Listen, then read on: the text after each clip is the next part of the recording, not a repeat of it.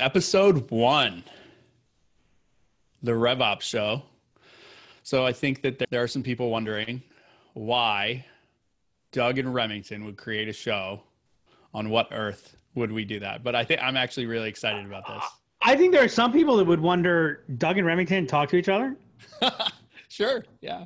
So it's been fun. So this idea came up because we uh, because we've been having a lot of sidebar conversations about things in general, both pretty passionate about helping people grow. And we yeah, we started talking about this thing RevOps, which Doug has been talking about for a really long time. If you look at his blog on imaginellc.com, he might not have used the term revenue operations, but if you look at his content, it's very much from that side of the coin.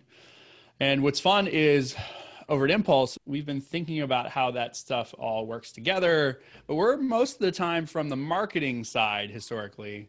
And we've made some pretty considerable pivots in our messaging to say that we care about all of it. So this is fun because this is, we're not going to agree, I can guarantee you, on a lot of that, but I think that you're going to get a lot of value. And our promise to the viewers and the listeners is no fluff, like just straight stuff. Yeah, and, and I would say that what's going to be fun is we're going to call each other on our BS, and and I would and I would ask listeners same thing. If you hear us Please. saying something and you think that we're a little bit full of ourselves or great in theory, um, which by the way will emerge. That's one of the big issues around RevOps is that far too much of it is based in theory. If you hear that, let us know. Challenge it. Yeah, we might actually even pull in a screenshot of a tweet or just bring that into the uh, conversation? We're definitely pulling in screen. Yeah, so we might even pull in a screenshot of a tweet with your permission. We'll definitely be pulling in screenshots of tweets that maybe we don't have permission on. Yeah, that, that might have nothing to do with conversations around this show. That's possible too. I think it's important that with episode one, people get to hear just like who you are, where you're from, and why you do it specifically. This is not going to be a promotional podcast in general, but I do think it's important that you know who you're talking about. So, Doug, take a second to say say those things and talk a little bit about your experience. It started on a cold, rainy night in October 1967. Born the oh, son man. of a sharecropper. I'm sorry. I'm sorry. That was my myth story. I'm sorry. Yeah. So I'm the CEO uh, and founder of Imagine Business Development have my hand in a few other different pots. I have been selling since my mom says I've been I was selling when I came out of the womb. I started my first business in high school, started my first real business in college, so a little bit of a serial entrepreneur. Have have stood up and run four businesses since I graduated. Worked with a number of companies. One of my claims to fame I don't talk about too much, but I've been involved. I think it's now we're up to 16 companies that I've worked with firsthand that have had direct liquidity events. That's either a sale, funding for total value. I think we're up to $1.4 billion. That's awesome. I've actually seen the books of, of more than a thousand different companies, small businesses, mid market businesses, which is fun because I learned that there's the story that people tell, mm-hmm. and then there are the books. And, and very rarely do they. And what, what will come up a lot in these conversations is I'll talk about poker a lot and sometimes you win for reasons that you really contributed to, and sometimes you win because you were there. The fun thing about being able to see the front end and the back end is you really get to see what, what what's what. And on the net of that, and I think what attracted me to you, Remington, I guess I could be taken out of context, but what it, I, I, think what was what's different about you from a marketing standpoint is mm-hmm. that you guys have always looked at it, or at least you've always looked at it from a little bit more of a process and systems perspective. You do some really cool stuff creatively, but but the way I think you and I fell in love with each other. I showed you my model for outreach, and you showed me your model for uh, traffic growth to revenue, and we're like, wow. And so I, I don't know why, but IBM in its heyday has mm-hmm. had probably the, the most meaningful impression. I think IBM built the greatest sales team in the history of the world. And wow. they did it not by hiring superior salespeople. They actually hired inferior salespeople. They hired salespeople with less experience, less bona fides, paid them less relative to a dollar of sales. You ended up making more at IBM because you sold so much more. And what they did was they plugged them into a superior system. They built the genius into the system and unlocked the genius of behavior. And that's how I've always seen things mm. which is a natural connection, I think, of what why I found revenue operations to be meaningful. And uh, yeah, that's the take. So, so I'm going to come much more from the sales side. We certainly do marketing, and and, and we've had our our uh, up to our hips, if you will, with that. As and I know you've been the been on the other side. Yeah. Uh, but yeah, so, so it's really about systems. Yeah, I've just always had a systems approach to to life, growth, and the cosmos. So that's Sweet. me. That's awesome. Fun because I I don't know that I've given I don't know that I've heard that intro for you before. So that's Yeah, I had to do something different. Yeah. So I'm gonna I'm gonna lean in a little bit similar vein. I grew up in a boat in the Caribbean. Remember when I first heard that? I was like, wow. Yeah, so I'm Remington. I Remington Begg. I am co-founder. My wife owns the other half of the business of Impulse Creative. We are a more of the technical side, marketing, and we we're leaning into RevOps agency. So we're going to help people grow. We're going to find the systems, the processes, the things they should or shouldn't do, and we're going to uncover we're going to uncover what Doug calls negative friction, um, and try and find solutions around it. We do a lot of website development. We do a lot of enablement from a marketing and a sales side, which I'm sure we'll have some conversations about in the future.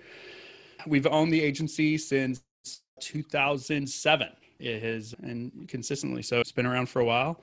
Back when I was a kid, I remember my dad asking me where I got money from, thinking that I thinking that I like picked it up from him, and I lived on a boat.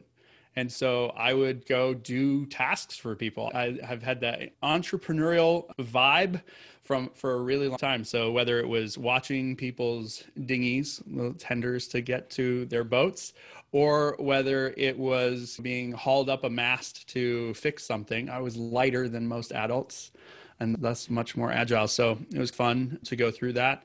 I remember bringing back money and my parents just being like, wait, where'd you get it? And the cool thing about being down in the Caribbean, a lot of times I'd get American dollars. And I remember in Trinidad where like I got some Cheetos, which Cheetos were a hot commodity back then. And I paid a dollar. I got Cheetos and I got $6 back. And it blew my mind. And so I've had a passion for numbers ever since. So that's me. So did you go up on a boat or a sailboat, or like how much time did you spend on a sailboat? Okay, Seven yeah. years See, in I, the Caribbean. I that the the nature of sailing Mm-hmm. and, and and and and the ecosystem of sailing. Just I, I remember thinking about it, and and Yep. just a sailboat being able to move forward into the wind. It always it always You freaked me out, right? Like how that happen? And, and I learned that all uh, sail really is it's an airplane wing. Right? Yep, It's the 100%. exact what enables a plane to fly is what. ena- and and so I I will bet that experience, you can't sail a sailboat without understanding ecosystems. And where you're trying and, to go? And holistic and, and all those things. So there's uh, from a Yep. very different place. Yeah. I Become love a partner. uh, did you become a partner 2012. We became a HubSpot partner. Okay. Yep. So we beat you by a few months. Sweet. It was July of. Oh, we beat you by- 2012. So we beat you then by ten months, almost a year. Wow. How about that? We're, we're, we're a year older.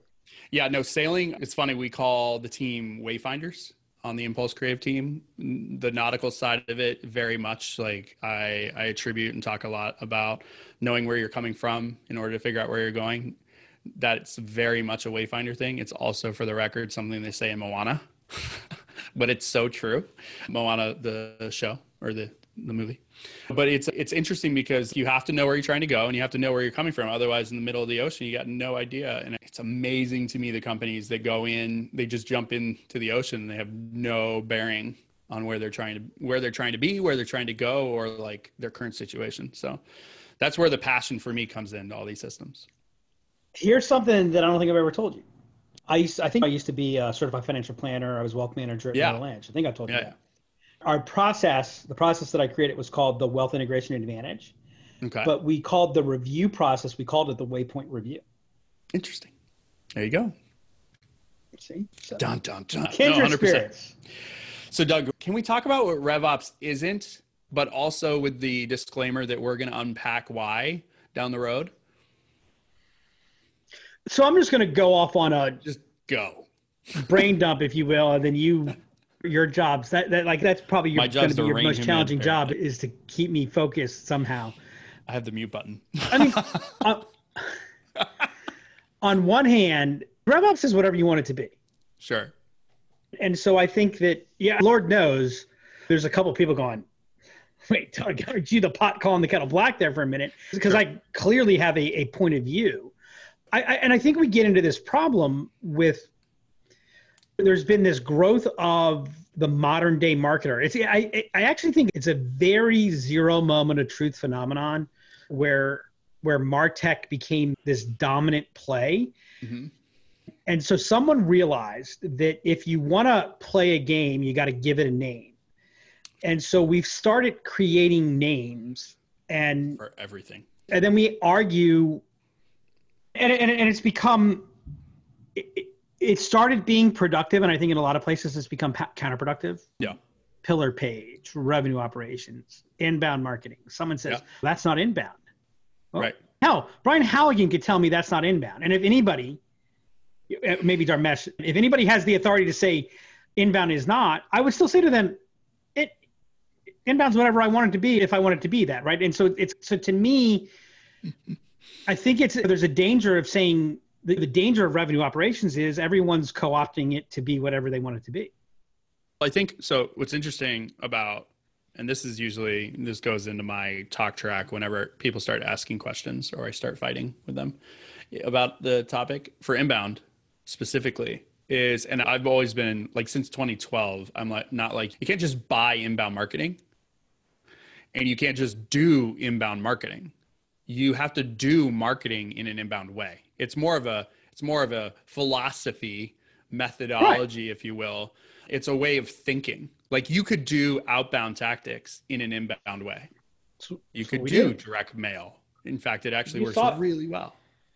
You saw it last night. You're like, uh, uh, that's offline. I'm like, yeah, baby, outbound. Come on. How, how, did we get there so fast? I'm like, I looked at inbound, and I know we're supposed to be talking about revenue operations, but we are. I looked at inbound, and and so actually, I I was doing inbound before it was inbound, and and so in the 1990s, I owned a company with my family, we consulted with travel agencies and we bought a full page ad in different trade magazines. Yep. And what we ran, but then later got called advertorial. But right. we didn't run it at, but we didn't even run it as the traditional advertorial. We bought the space, so it had to say advertisement. That was legally. Yep. We had two articles that were articles. Yeah. My parents actually wrote had a column for one had a column in one of the trade magazines uh-huh. and, and it would have been something that would have stood up as any column it was it was completely objective and then the ad was a report and i later learned that those two articles are called blogs now and yeah, the different medium the ad was called a landing page and the report was called premium content by, by the way the, the single greatest campaign the single greatest offer we've ever made was for a report called The Seven Early Warning Signs of Business Cancer. And it was the most phenomenal response. It's by far the greatest response we've ever gotten. And you could break it up into positive and negative response. And sure. we got more positive response than any other single thing. And we got more negative response than any other certain, certain thing. So there are people who loved it. There are people who hated it because they didn't like the, the connection to cancer. They felt like we were sure. making light of it, which we weren't. But again, so there was that overall approach. But I looked at inbound and I said, yeah, this is great.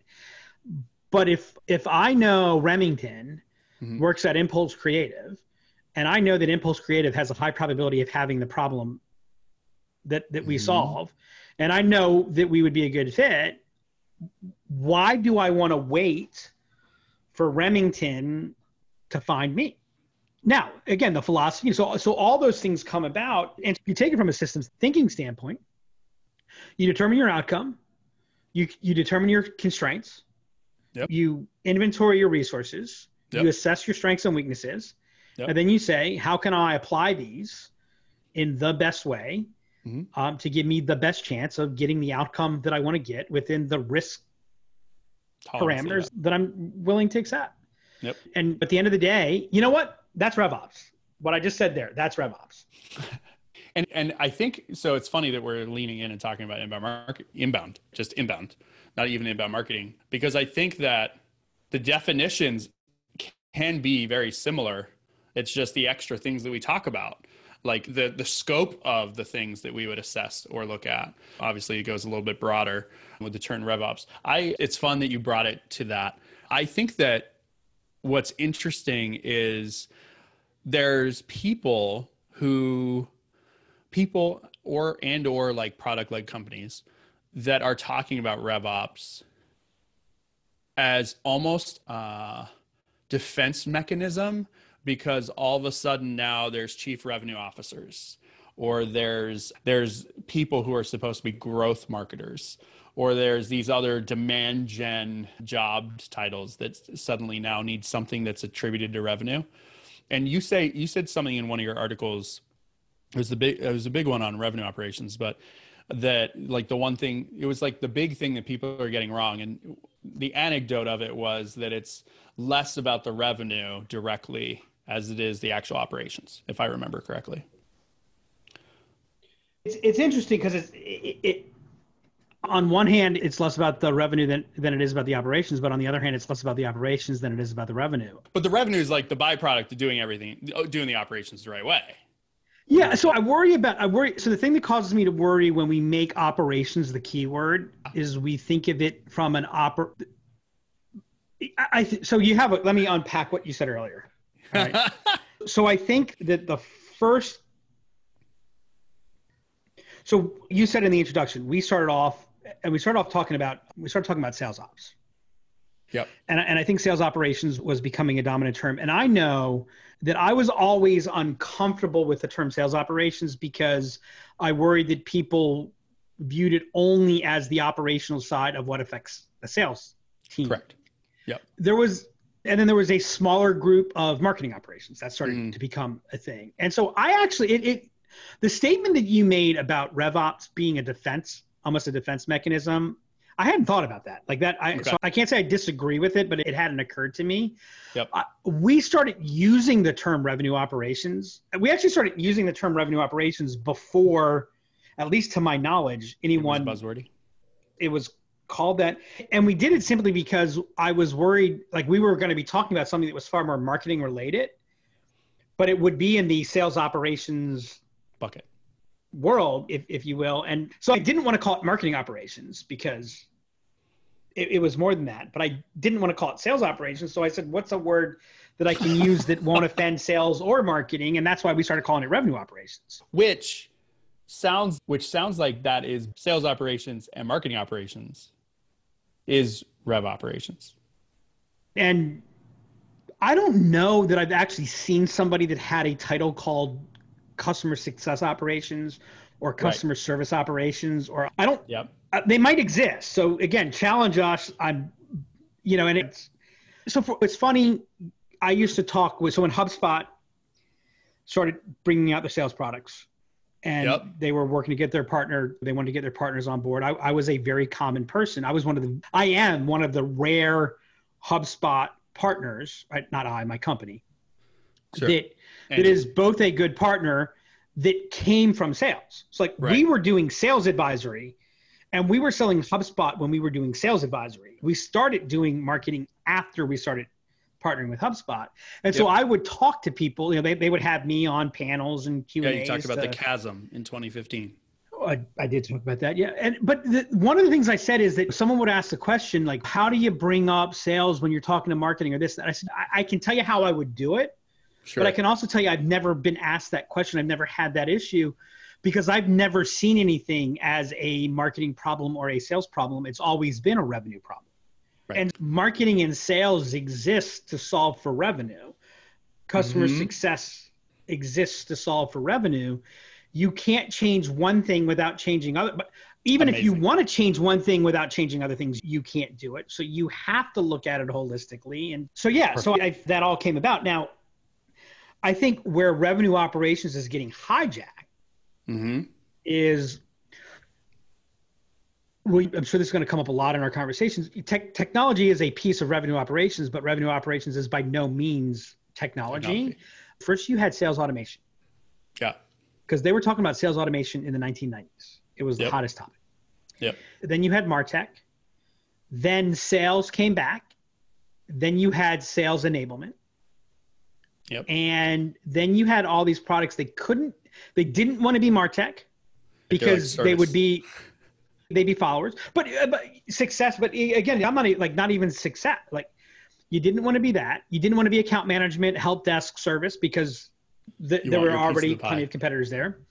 You couldn't be you couldn't be um, sales automation. You couldn't be sales acceleration. You couldn't be sales enablement because they were all crowded. And Yep. so revenue operations, like the most common definition of revenue operations that I see sourced is Mm-hmm. sourced to a tech company that sells a solution that surprisingly fits the definition of revenue operations that they have.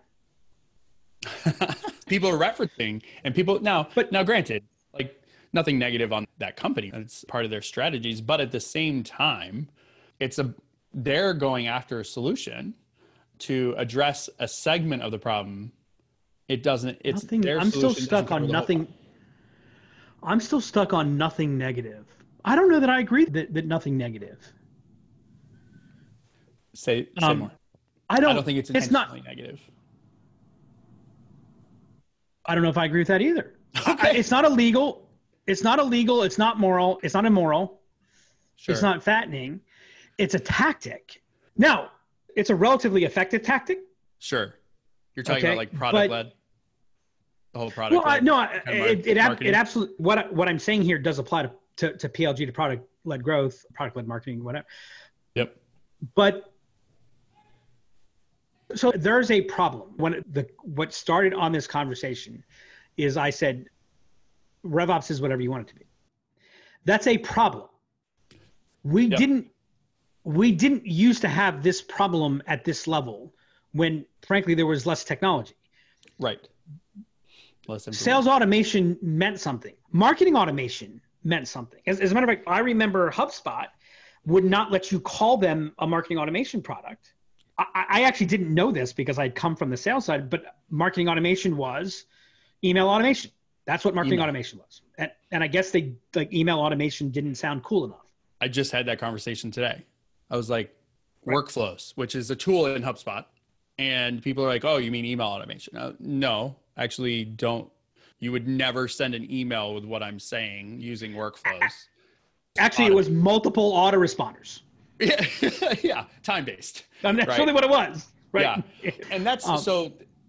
Yeah, so we could go down. We could go down that path of. I think that's a whole episode by itself. But you said something earlier about, and I'm changing gears here to to bring it back. You said something earlier. That's your job. Marketing, right? Marketing ops and sales ops, and then there was this like c- the customer service or the success cares about revenue. So marketing and sales work together to to secure revenue, and then service works to secure revenue. And those three. well i would say really marketing that, sales like- and service work together i would say Yeah, those the all three of them work together yeah So those are all the gears that make the revenue happen, and those gears Right. have to move. That's revenue operations. The fact that the gears are moving, not the not just the gears. So that connects to an important point, which is everybody has revenue operations. Right. I don't care who you are. If if you're trying to get revenue, you don't even Right. need to have revenue. If mm-hmm. you're trying to get revenue, you have revenue operations. Yes. Because whatever it is that you're doing, that that is about getting, in essence, the gears to work. Right. That's revenue operations. You might not have good revenue operations, but you have revenue operations. And I think that's an important that's an important distinction too, because there are many that say you don't need to think about revenue operations unless your company is X. And I think that's absolutely false. I think that you should, the earlier that you think about revenue operations and you think about the operations and the streamlining or removing the negative friction, as my pal Doug says, the better, because there's No, a I higher disagree with you. yield for. I disagree with you. Yes, let's go. Why do you disagree? I disagree with you. If I have three people, Yep. Why am I going to spend time thinking about revenue operations?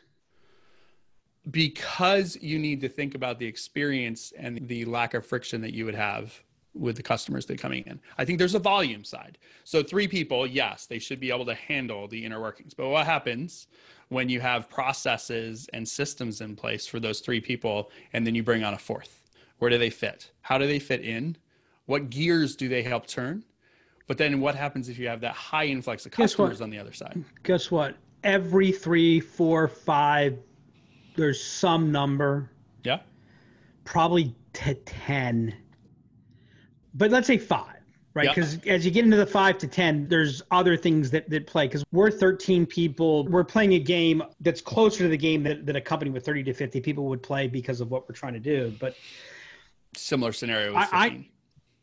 I know, but by the way, the single worst place in the world to be is five to 25 employees. It is the single worst place in the world to be. And, and the reason for that is you have the needs of a company much larger than with, with, with Yeah. many more people than you, but you don't have the band, the, the breadth to, to amortize that cost. So you're always underserving. So by the way, that connects to why I'm saying this. If, so every company with less than five people, because I'm confident saying that Okay. every company with less than fi- five people is totally unique. They're filled with unicorns. Nobody has a job description. Okay. Or, or in reality, everybody's job description. The the bookkeeper is your content writer because they happen to like they wrote fiction and they love Or fiction. also, or also your office manager. Or, or right. but but what I'm saying is you're filled with people who play roles because it happens to fit to them absolutely and totally individually. right? sure. And much of that is driven by necessity. Okay. Okay. It makes no sense from a scalability standpoint. It makes no sense from an efficiency standpoint. It makes 100%. none of those things. But I'll tell you the number of companies that have less than 10 people who I hear talking about, we can't do that because we're not sure it'll scale. We're not sure it'll play when we're 100 people. And I'll be like, you know what? You got a whole lot of time before you have 100 people to figure it out. And here's what I promise you when you're at 50 people, it will be totally different than what you thought it was going to be. You have 100%. no idea. So don't waste your time thinking about it. And so I agree. The juice, so let me introduce because it's going to be, you're going to hear this a lot. The juice has to be worth the squeeze. It was. It's, it's only 23 minutes into the podcast, Evan. You said it. I knew it was uh, happening. It was an internal. I, you, you, know what? Every minute that you're going to spend thinking about revenue operations at, and, and, and God, I'm all revenue ops now. But every minute you spend thinking about revenue operations when you have four people, sure. I'm looking at you going, are you freaking nuts? So Figure out how to get more customers. So the so the definition there. So here's the thing. I agree the like how we think about revenue operations. We meaning I think you and me for the 15 to 30 per, person organization. I think there's lessons and perspective that are very valuable if you're interested in scaling even when you're at 3 about processes you can put in place to be more efficient. Along with those process, you call them plays in your agency along with that process or those plays. No, process and plays are different are actually in our agency. Just plays are I different said than process, and you also call them plays. Okay, fine. All right. Yeah, yeah, yeah. But the processes and the plays, like we have standard operating procedures for many functions, and then we've got then we've got the things that the individual job function should be. And some people are sharing job function or or have multiple job job functions right now as we're scaling. The mentality of the experience in the customer, which is one thing I think is a key piece of revenue operations, along with the process and the operational flow of the company, I think still can come from a, a revenue ops mindset, even when you're at three employees. Now, do you need to invest in revenue operations by itself? At What does that What does that mean? it means that you're thinking about the full experience from end to end, right? Inbound used to think about it was attract, convert, close, delight, right? It's the understanding the delight, the delivery. I use delivery instead of delight. Del- there's like delivery in the middle. You have to close them, you have to deliver, Mhm. and then you can delight them. But like that whole process, what does that look like? because if we're not considering what the whole experience is in, is for the customer we're stuck in our silos even if we're half of one job function over here we have to understand the cause and effect of all of it Let, let, let me put it to a, a place that you probably have more experience. sure Bring it closer to home. How do you optimize 100 visits a month? How much Fair. time should I spend about how, how much time should I spend about thinking about conversion rate optimization at 100 visits a month? so interesting because i would look at that 100 visits a month and i go where are they going and where is that 100 visits i would look for some kind of data trickle that happens mm-hmm.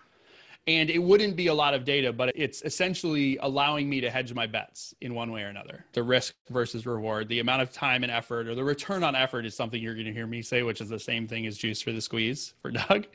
But the return on effort is going to be like, where is that going to be? If we have a lot of traffic coming in to a page and that page is not converting, I'm getting 100 visits a month to my website. I know. But are you So, so you what, what 10 page is going to give me a lot of visits? But are you getting 10 leads? I think if I was getting 10 leads and I had a 10% conversion rate, there we would not be talking to anyone about That's optimizing because it's That's not true. Because okay. Who do you? So tell me somebody who's got 100 visits a month that has that's getting 10 good leads.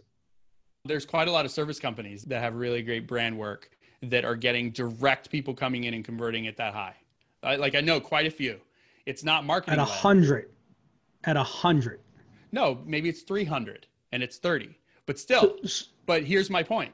That 100 by itself, if you only look at that, is a failure. No, The 100, I only have a You know what I 100 learned? coming.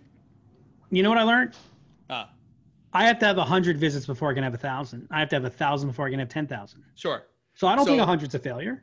Okay, but the perception is that it's not a lot and there's not a lot of data to get out of that. Based on what you just based on what you just said. What I'm saying is, is if we don't think about this from a revenue operation standpoint and what that 100 visits trickles down into over here, there's no way for us to understand the value of this over here. So, so what I'm going to say is, Yeah. Now we're getting juicy. what I'm going to say is that first off, you're getting 100 visits. So any Yeah. improvement I make, you're not going to notice it any anyways because it, you, it's just there's you're not going to notice it. Secondly, the time that I'm going to spend, Uh-huh. let's say I'm just going to make up a number. You're getting a half a percent. So you're get you have a Sure. hun- you're getting one lead every two months. Yep.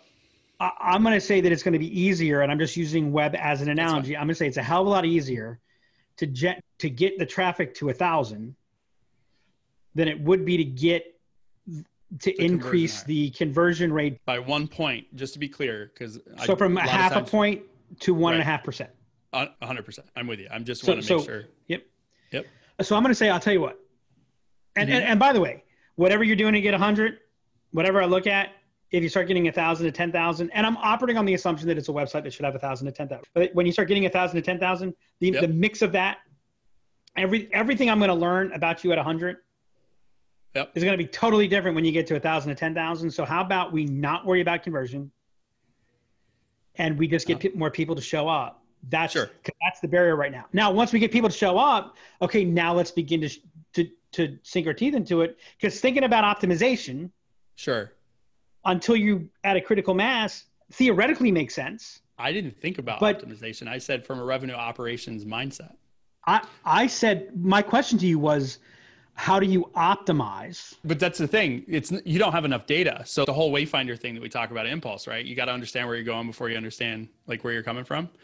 If you if I'm not thinking about the whole engagement, the whole environment about what is going on that affects the revenue of my agency, I'm not able to look at that and go, is the effort that I'm spending in traffic the right effort or where should I go with that 100? There's data available for us to understand how it works. My point of view is that when we look at that traffic, even 100, if we oh. have five customers that have closed and are really great and none of them came from the internet, I actually don't give a crap about the 100 people that came to my website. But again, I'm, my point is, my point is not about the, the actual physical website to this. My point is, there's a certain point where it's like, hey, you know what? Sure. What is it that Vince Vaughn said in, and I'm forgetting, let's go out and make some bad decisions. I grew up in a Wait. boat. Go out, know, which apparently is the equivalent of a really cave, suck for me. especially pop culture metaphors. Yeah. This, but those listening will be familiar with Vince Vaughn saying, hey, let's go out and make some bad decisions today. Great. Go out and go out and make some luck.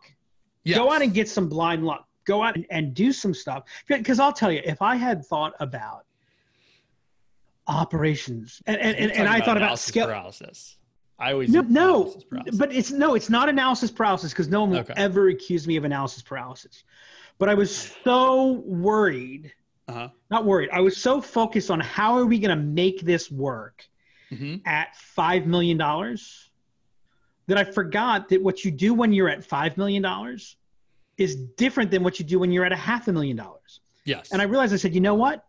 I got to get to a million before I can get to 5 million. And so when I'm at a half million dollars, what I'm going to do, I'm going to play to the strengths of a half million dollars. Right. And So how now I'm, how, how did Talk I do about that? how it's different. One thing I did is I stopped worrying about how much business was dependent upon me. Okay. which is a horrible idea when you're $5 million. But I was so focused on building business that was Yeah. not dependent upon me that I forgot that I was the number one asset that my business had at Sure. $400,000. And I wasn't taking advantage of it. Sure. So my challenge to that is you were thinking about that because you're wired this way from a revenue operations mindset. No, I wasn't thinking about it from a revenue operations 100% mindset. you were. You were thinking I gave up. I stopped thinking. No, I, when I stopped thinking about it from a revenue operations mindset, I because you wanted to scale. No, when I stopped worrying about scaling, I was so focused on how am I going to scale, which I've come to realize I don't even think anyone knows. No one can tell me what that actually means. Sure. Actually, there's a great Sarah Cooper. She's come out with a calendar, how to sound smart in meetings as a daily calendar. And she Oh, said, no. when someone says this, just say, let's scale, right? So it's one of those things that no one knows what it means, but it makes you sound really smart. But co- coming back to this, I realized I was, and I, I see this happen every day. There's so many people that are worrying about scaling sure. that that they don't they don't trigger anything. Sure. So the argument. By the way, to remind everybody, this is about is there a point where you're too small to be thinking about revenue operations. So I still think the answer is that no, there is not. Now I think it's, you, there is not a point you're too small. I think that if your job is to bring in, retain, and Okay. deliver And- services to your clients, yeah, in fairness, yes. So, so there's a revenue operations component, but there that is I don't know what that means. no, the mindset is you, you're thinking about the whole thing. Because So how is that different than how's that different than be strategic? Because strategic doesn't have so marketing strategy I didn't say marketing strategy. I no, said no, no. I'm giving an example. Being strategic, I say where. And what do you say? Where am I being strategic? Are you saying that figuring out your destination, Yeah. where do you want to be? Is Yeah. that a re- is that thinking RevOps? It depends on the context of where you're coming from. So Because I've got my business; it's a year old, and I'm thinking about what do I want to do, and I go, Sure. okay, so where do I want to be five years from now? Okay, we want to get to five million dollars in the next in, in the next five years. Yeah. So I've, I've established a destination because we both agree if you don't know where you're going, Yep. it's going to be really hard to get there. You can't establish waypoints. right. So you just gave a revenue number. And then you go and and how do you figure out how much work has to happen? So like we would go into how many customers does that mean? How does that break down in business segment? What do those customers look like? Would you agree? No, So you want to be you want to be that large. What is the next question then? my I'm asking you is having. Are you saying that that thinking RevOps is having clarity around destination? You're getting into the tactics of, No. of the real world conversation. No, it's the it's the slicing that down. So I want to get to five mil in business.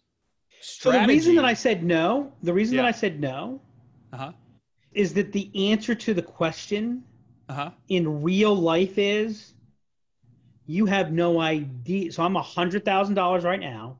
right I want to be five million. yeah The answer is you have no idea how many customers it's going to take to get No. to five million. No, but deductive reasoning will allow for you to start slicing that up and No. trying to figure out measurable pieces. It will That's allow you to create an illusion of certainty. No, that's not strategy. That's math. It start. this is this podcast is going to be great. I can't wait to listen to it again. I warned Um, you. I warned you. No. So then where does so strategy to me it, to answer your question is understanding where you are and understanding where you're trying to go. And then thinking about things if we were to bring this to a a sailboat metaphor, you have to go upwind. and it's the tacks that you have to make in order in order to make it to where you need to go. So, great book by John Feinstein, A Good Walk Spoiled. It's a Good year on the PGA Spoiled? Tour. A good walk spoiled, Okay. which is the definition of golf. That's what golf is. It's a good walk spoiled. Right. Okay. It's like how, how to make a nice walk frustrating. Play golf. And so it's a year on the PGA Tour. okay. And Fein- Feinstein's writing a chapter about one of the pro-ams. And Greg Norman, who was I, like, if not the number one golfer that year, one of the top golfers that year, is in a pro-am. And he comes up, he has he has an approach shot, and he does that beautiful, beautiful arch hit, spins back two feet from the two feet from the hole. Yep. And his the amateur that's with him goes, man, I would I've been trying I'm trying to get that spin. I could could you teach me how to do that? And he had seen him play holes, and he's oh, h- how often are you hitting it? Like how often are your approach shots going past the hole? And and the guy says never. And Norman looks at him and says, why do you want to spin it back? Sure. Right. The point is, don't worry about spinning the ball back until mm-hmm. you learn how to actually hit the golf ball. So I've never sailed before. Okay. Okay. So I go on. So I decided I want to learn how to sail. And I've never played golf. And I go, okay. And I say, so I say, okay, how am I going to tack out in the Atlantic Ocean? I'm pretty certain Yeah. that whoever my sail instructors is going to say, how about we worry about how we get out of the whatever the area is called that you're not allowed to go over a certain speed. The harbor. How do we get out of the harbor? How do we get out of the harbor? Let, let, what, hey, Doug, Sure. why don't we figure out how to untie the ropes before we Sure. worry about before we worry about tacking? sure. Fair. But So let me flip it on you before we get too far down and we forget what the what this is about here, which is what is the definition of rev what what is revenue operations? Therefore, what is the definition of revenue operations? And so I'm I want to before I get to the definition, Yeah. because again, this is where the problem has become, and this is by the way the problem with strategy. Strategy is whatever someone wants it to be. perspective. and and and and so like the, my biggest fear about revenue operations is everyone's saying revenue operations is the key to growth and i look at what they're saying is and it's basically okay we'll just call that function revenue operations and my point of you have revenue operations right whether you call it or not so just calling something revenue operations doesn't change anything so my question is why revenue operations Okay. So 'Cause you care about why? What what is the purpose? But what's the purpose of revenue operations? What's the problem that revenue operations solves? I think. Are you asking me this, or is that a rhetorical? Yeah, Okay. No, I'm asking you a question. I think that the problem that Revenue Ops is trying to solve is that you want to get as much as possible for the least amount of work. right. That's what I want. But what's the problem that it solves? The problem, the problem that it solves is very much, in my opinion, around profitability or viability of a No, business. that's the outcome. That's the outcome. no, no, the but what's the problem, problem is that's preventing the- of. But what's the thing that's preventing the profitability that revenue operations addresses? The Are- Do you want my answer, or do you want to keep? go ahead. Yeah. there's only two. There's only two. There's only two Y's for RevOps: friction Yeah. and acceleration. Sure. Reduce Which I was saying friction. Other, other ways. Yeah. but I, I'm actually going to call this out. This is a key thing. This because I'm going to be bringing behavioral economics to the show.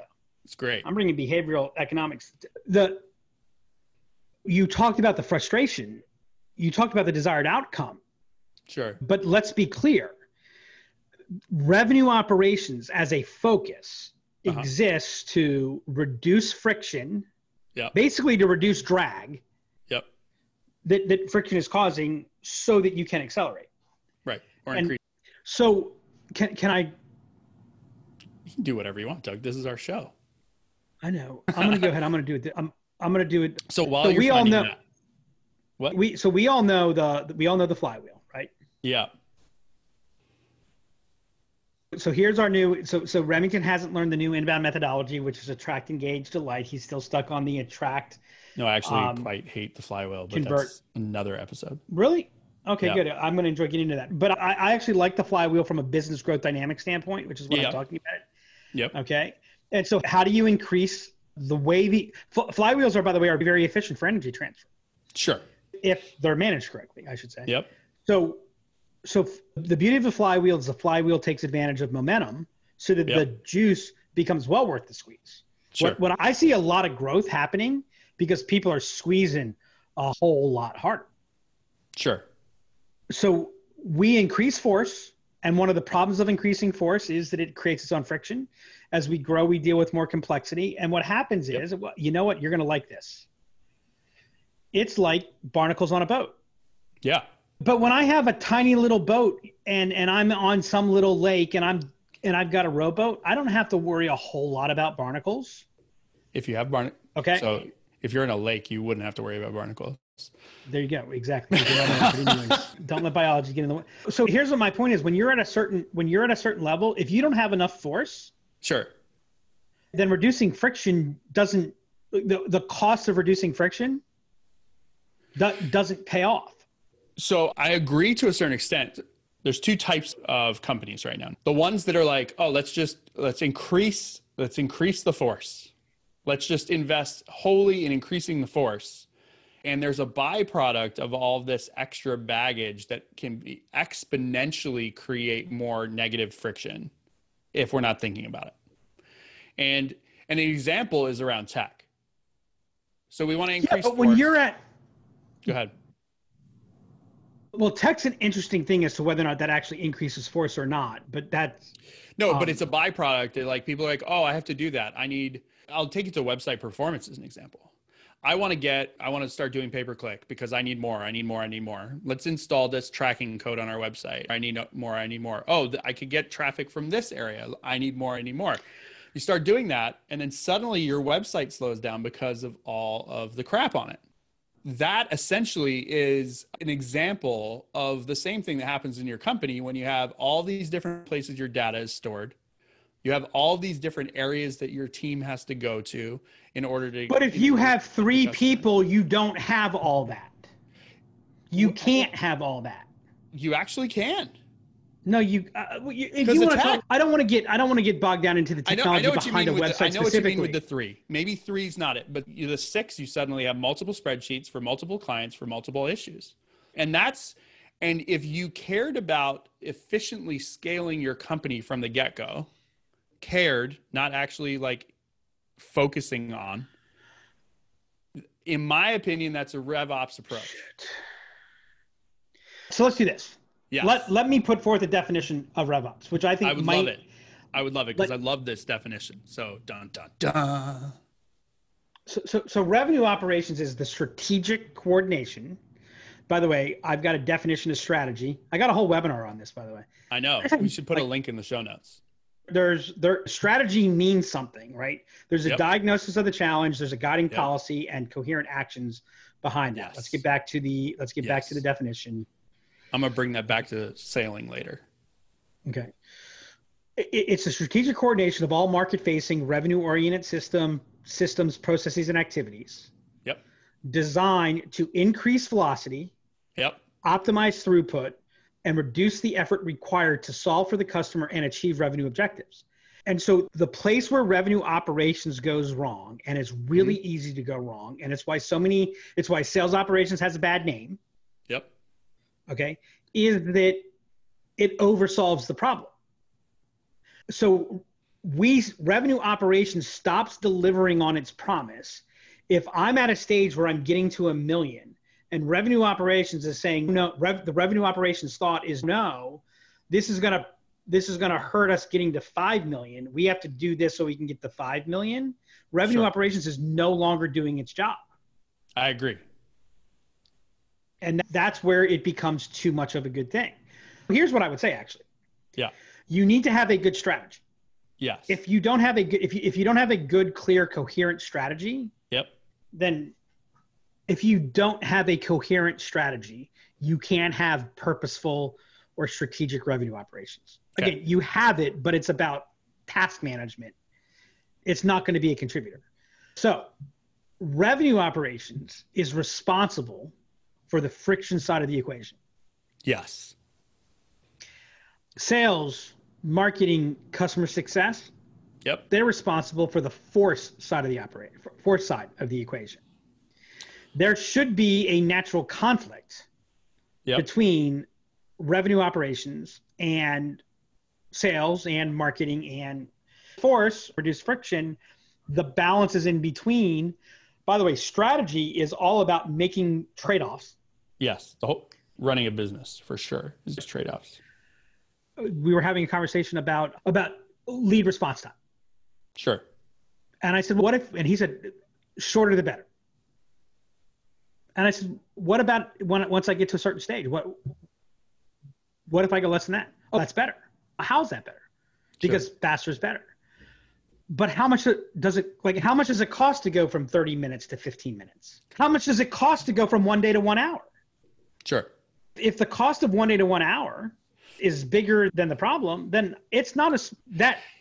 Right. Con- contrary to your friends at Drift, not every customer in the world is even once under a day. There are industries where a day is faster than I need it. Yeah. And and so where is the constraint? Where is something too much of a good thing? There's a place where focusing on reducing friction theoretically makes sense. We could reduce friction, but you know what? No, that's not that's not where those resources should go anymore. So I think there. So I think that's the where the difference in what you're saying and what I'm saying is. I'm saying that if you are thinking about things from a RevOps mindset, you're mindful of those two sides of the equation. Then, then what, I'm fine. Then, then yeah, yeah, you're, you're, yeah. you're. What actions? So, what actions are we taking? I think that if, so I'm working with two companies right now. We're asking about their strategy and trying to understand where everything goes. If I was two, if I was two different agencies with two different departments and we hadn't, and we didn't speak to each other, I would realize that the goals over here for the marketing department and the goals over here for another marketing department have a significant overlay in the objectives that they're looking to accomplish. And they're willing to pay us two in two different areas completely separate, essentially solving the same problem for a good subset of the overlap. If we looked at that strictly from a marketing objective or a marketing team point of view, no one would see that issue. No one would see the fact that we could push and get velocity for that one segment. But the other part of the business is trying to do the same thing. And it, by being mindful of both of those things and how they affect revenue, what you're saying about the cost of doing that extra, that one second versus one hour response on chat is the same thing when we're not thinking about how the individual departments yeah. or individuals are working. No, I, again, you're talking about a company that's at a scale that's different than my statement of are you too small? Yeah. Is there a place where you're too small? Because I can tell you, I had somebody that this was a few weeks ago, and they had listened to some podcasts, they had read some stuff, and they were big. Right. You know, the, the, friction idea, Doug. The, the, but they're like they didn't even say like the friction. And I and they were telling me about where they were, um, and I said, you know what? I said the best thing you can do for your business is, yeah. He's like, what? I said, go create more friction. Cool. I said, stop worrying about eliminating friction. You need more friction. Don't even think okay. about. Don't even think about eliminating friction. You're so worried about friction that you're you're not you give him any other advice beyond that? I'm sure I probably gave him a couple of tips, but why? What would it have mattered? Sure. So you still want to make sure there's force because you want to make sure there's a balance of not worrying about the negative friction. But I think that when that three becomes five, there's trade offs that they could have made when they were three to make five easier. Yeah, but it's like raising kids. I'm early on in that. So yeah, you're gonna figure this out. There, when, it doesn't matter what you do, you're gonna screw them up. They're gonna have material. I started becoming a much better parent when I stopped worrying about what sure. where my kid's gonna have to see a shrink because of what I did, and I realized whatever I do, they'll have reasons to go see a shrink because of what I did. Fair. fair. So what I'm gonna do is I'm gonna make the best decision that I can, where and how I can, and, and and and you know you know why I think I'm really good at RevOps why is that? Because I'm a sales because I'm a salesperson at heart, and sure. and like I know with my RevOps team, and they're very good. It's like their tendency is to oversolve, because to them it's right and wrong. And what I'm saying is, eighty percent of the time, the best thing you can do is just make it not wrong. Fair. All right. Don't even so think about really, right. Don't even think about really really good. That's a really good stopping point for this piece because I think that's really important. So we defined revenue operations. Doug, your and your description of what revenue operations that you had in the slide, we're going to put it in the show notes as the actual definition as well. Is I think the one of the best definitions, and it has nothing to do with the fact that it came from you. It has everything to do with the fact that like any one of these tools talking about RevOps that have their own definitions, if they care about solving the things that we believe that RevOps helps solve, then it, it could be part of the RevOps solution. You know, if, if I could say just real yeah. quickly, I don't claim any author's credit, though I did create it. Uh, great. The point is, if that's the objective, if that's the if that's the the point purpose statement the purpose. Of, of what you can call it whatever you want to call it. I call it revenue operations. You can call it whatever you want to call it, and yeah. and and you're gonna get you're gonna get the outcome from it. But if you call something revenue operations, and you don't have to have this definition, but my question would be what is the definition you have? And is that definition actually operational? Meaning, yeah. is there, can you measure against it where, you know, you where are you? What is, does it matter? What, what it is, is it's the guiding policy of the strategy. It's the operating code for how to make and manage the trade off. And that's interesting because I think even like mission statements for companies should be operate in the same way. Like the mission of what you're trying to accomplish does this new product fit into that yay or nay? What are those requirements? Want, like we have that for you want the me- does it help fit the meta thought yeah. You want the meta thought that's going to they could transition to the next episode because i know that's where you're trying to get? Yeah. The act of reducing friction uh-huh. creates friction. Yes and a lot of people forget that so does tech no well tech is you know what? We'll uh, we're gonna have a fun time talking about tech. Yeah. Oh my god, yeah, how are. people do tech? It's it, yeah, we are. Cool. So this was a lot. I know that we went super deep and super heavy in this. So for those of you who are interested in following our journey, please subscribe. We're probably not even going to say that stuff towards the end of these calls, but if you're interested, there's the button that you can. We are, if you do want to continue the conversation, you can go to RevOps Show on Twitter. Just tag us. Doug and I will be paying attention to that to that channel. And we'll probably just tweet back as us, to be honest, because we're busy and probably won't be able to log into that specific one. But that's a place that we can uh, be sharing the updates for the podcast. This will be available on all of the podcast players of choice. Rock on. Yeah.